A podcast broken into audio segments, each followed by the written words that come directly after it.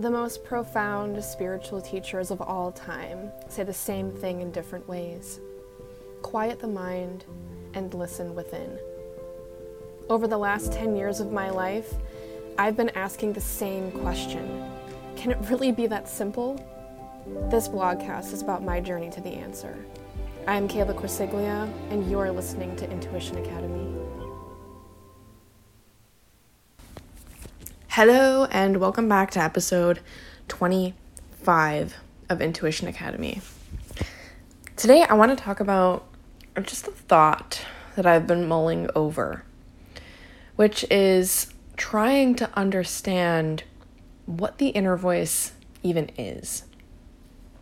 For anybody who hasn't been listening to the Lively Show for years and isn't familiar with the voice that I'm speaking of, the inner voice, this is the intuition, the higher self, the deeper aspect of yourself, the bit that um, that you hear when you get really quiet.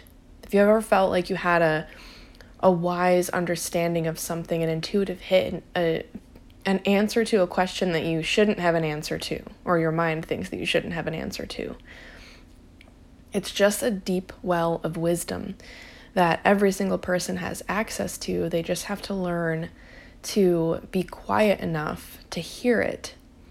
The way that I've learned and understand it myself at this point is that we are the awareness. I am the awareness. You are the awareness. And the mind is just a small aspect of who we are. And over time, the awareness, which we are, has become mostly aware of the mind, which therefore makes all of us believe that we are just that. When in reality, you can quiet your mind enough to drop down and hear a different aspect of yourself, a more a more deeply rooted aspect of yourself. In my opinion, the truth of who you are the truest essence of yourself. And something that just sort of downloaded into me today. It was just like one of those instances where whoosh, I had a really intuitive hit or download, as a lot of us say in the community. And it was that the inner voice is is you and let me explain that a little bit more deeply. The inner voice isn't just you, it is the trueness, the, the truest aspect of yourself. It is the part of you that that has your deepest desires in mind.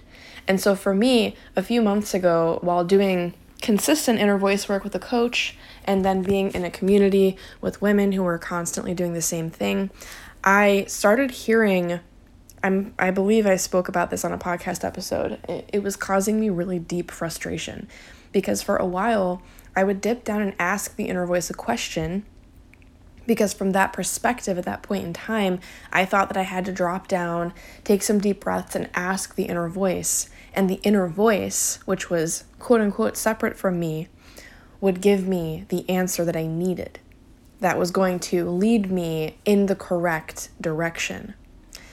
But what I started hearing while I was doing inner voice work, and the only answer that I was getting is, What do you desire? I would ask, like, what what would serve my highest good right now? And the answer I would hear from the inner voice would be, What do you desire? And I thought this was the wisest thing. Not in the moment, because it felt very infuriating and frustrating, because I was like, I don't fucking know. Like, you're supposed to tell me what I want. You're supposed to tell me what is supposed to serve my highest good. So, what is it? Tell me, inner voice. Tell me the answers. You have the answers. I don't. But the truth of the inner voice is that the inner voice is you, the inner voice is me.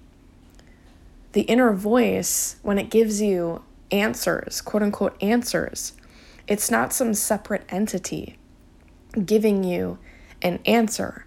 It is just the deeper aspect of yourself, letting you know what your true desire is when detached from the mind and the fear which the mind is constantly living in. The mind is rooted in fear, while the inner voice is rooted in freedom and the knowledge that it's going to live on forever. Knowing that you are constantly safe because of that, because we are basically immortal beings. We are just living a human experience. And so when we ask the inner voice questions, the answer that we're getting is not coming from something separate from us. It is just the deeper aspect of ourself. It is just our truest essence, letting us know what our deep desire is. And the reason that I found the answer that I was getting from the quote unquote inner voice before, when it was saying, when they were telling me, What do you desire? That felt so wise to me because it was no longer you are separate from us. It was no longer the inner voice feeling like this separate entity. It was the inner voice attempting for me to merge back with it, to allow myself to become whole with the knowledge that I am the inner voice and the inner voice is me. I don't need to dip down and ask a fucking question to anything. All I have to do is be aware enough to know what my deepest desire is and to let go enough of what the mind is trying to use in a controlling way to keep me out of the inner voice, to keep me out of my truest essence, to keep itself in control.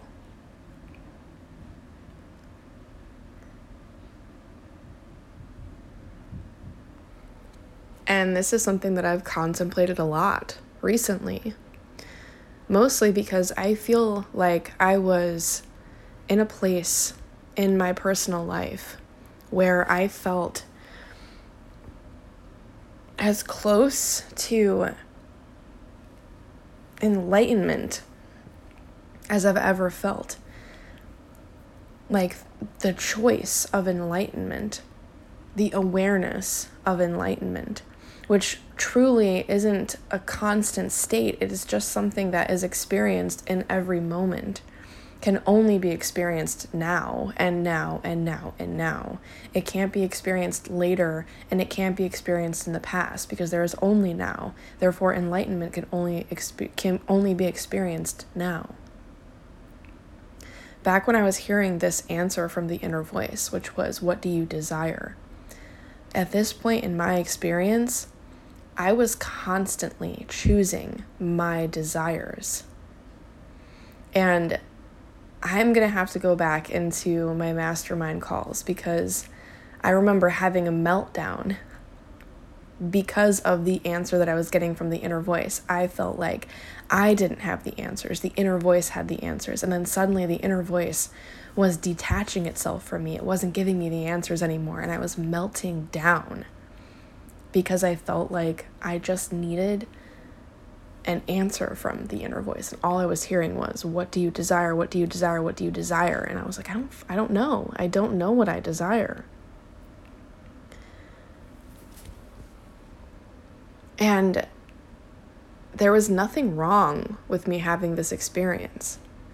My mind definitely wants to say this was one of the moments when i started to pull away from the inner voice and that deep well of knowledge within myself, and instead started choosing the mind and the mind's fear again.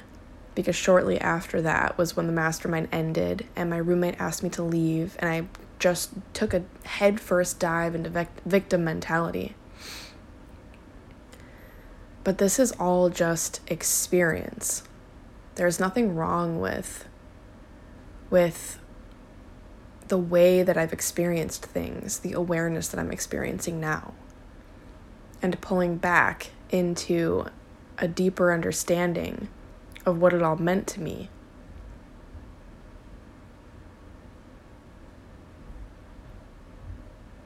Feels a little confusing to me at times, especially because I feel so trapped within the mind in recent history, in recent days, wondering how am I going to get back there? How am I going to get back there? and I like to think of what some amazing spiritual teachers would say in these instances. Like, what would Eckhart Tolle say to me if I if he was sitting in front of me and I said, I don't, How do I get back there? How do I get back where I was before? He would say through the present moment, You are always there. Focused attention in the present moment. Be in the present moment. And realize that even that story in your mind that says, How do I get back there? is coming from the mind. And it's not true. Or even Byron Katie. Byron Katie would ask, Who would you be without that thought? Who would you be if you just let that thought go and you got to be exactly where you are now?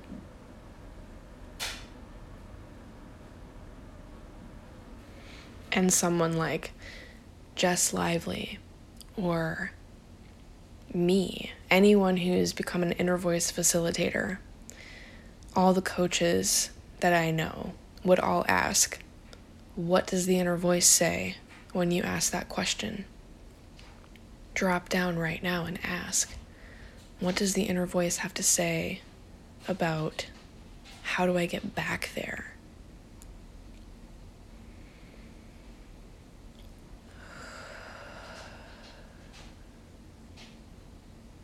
You cannot go back. There is only now. Right now. Right here. What choice are you making? What are you aware of? Us or it? It is just a choice. Nothing is wrong. Nothing has gone wrong. All is well. All is well. All is well. All is well always. The truest of statements. It is known. It is understood here in this space with us. Nothing has gone wrong. All is well.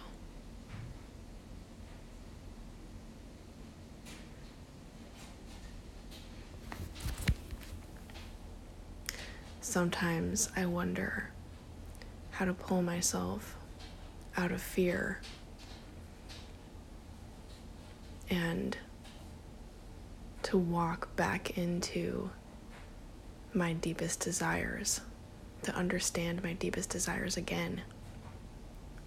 And it feels hard. It feels scary again. It feels like I need to take my own advice about feeling the fear and acting anyway. And trusting that all will be well in the end. If you've been listening to my podcast for the last few weeks, a couple months, you know that I've been experiencing a lot of victim mentality feeling a lot of judgment towards myself and fear that others are judging me in the same instances. And the funny thing about all of that is that this morning, or sharing, or a couple days ago, yesterday, I was sharing in my mastermind group about the kidney stone and the UTI that I'm having simultaneously. And one of the coaches, uh, we're all very spiritual individuals for the most part. One of the coaches, who has actually become my coach, responded by looking up a the these symptoms by Louise L. Hay, I believe her name is. And I've had this book forever. It's called it's called um, fuck, what's it called? You can heal your life. You can heal your life. And in this book, there's a section in the back that goes into a whole assortment of ailments. And these ailments, she has written next to them the spiritual meaning of them, when it's affecting your life, what it means, and how to let it go. and next to kidney stones was basically nothing but self judgment. Self judgment and not standing in your spiritual power because of feelings of unworthiness. They basically, the symptoms of the UTI and kidney stone were both exactly what I'd been experiencing in my personal life. Exactly. Like to a T, which is very frustrating for me because clearly the mind wants to cling to the physical ailment, wants to say, no, like this is just a circumstance, it's just a random occurrence. But the deeper aspect of myself knows that there is always a spiritual, energetic reason why things like this occur.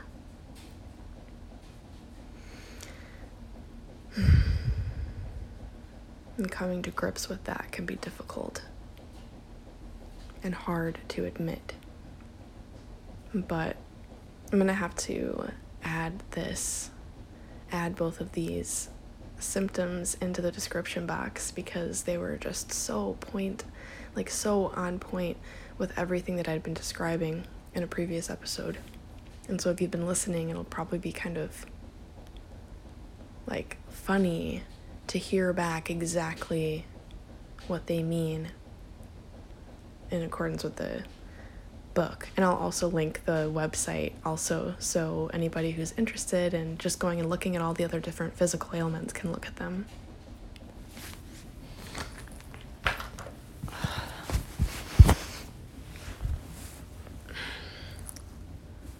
And I've been trying to take a really nonchalant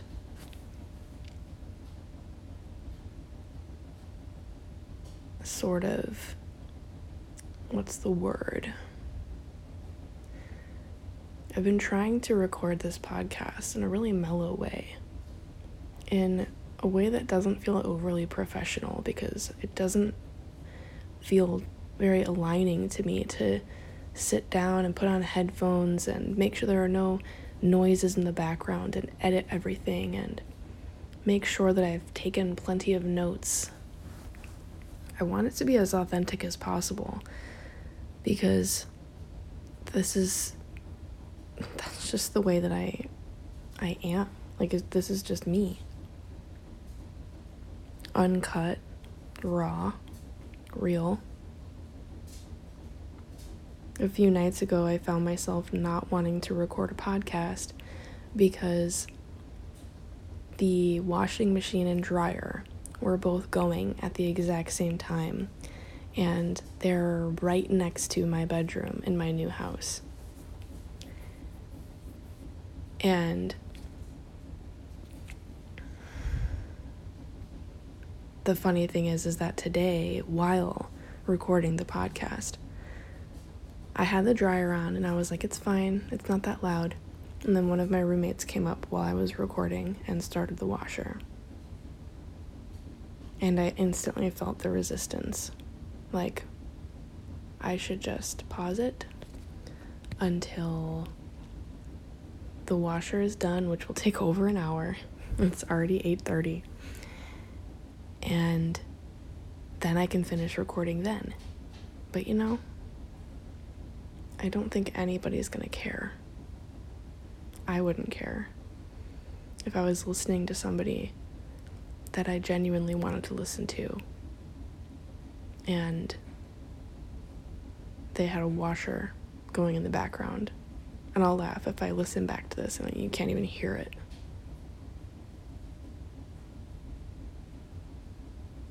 Just goes to show the mind and the way that the mind will create stories to prevent you from doing the things that are going to move you forward in life, move you in the directions that you're wanting to go in.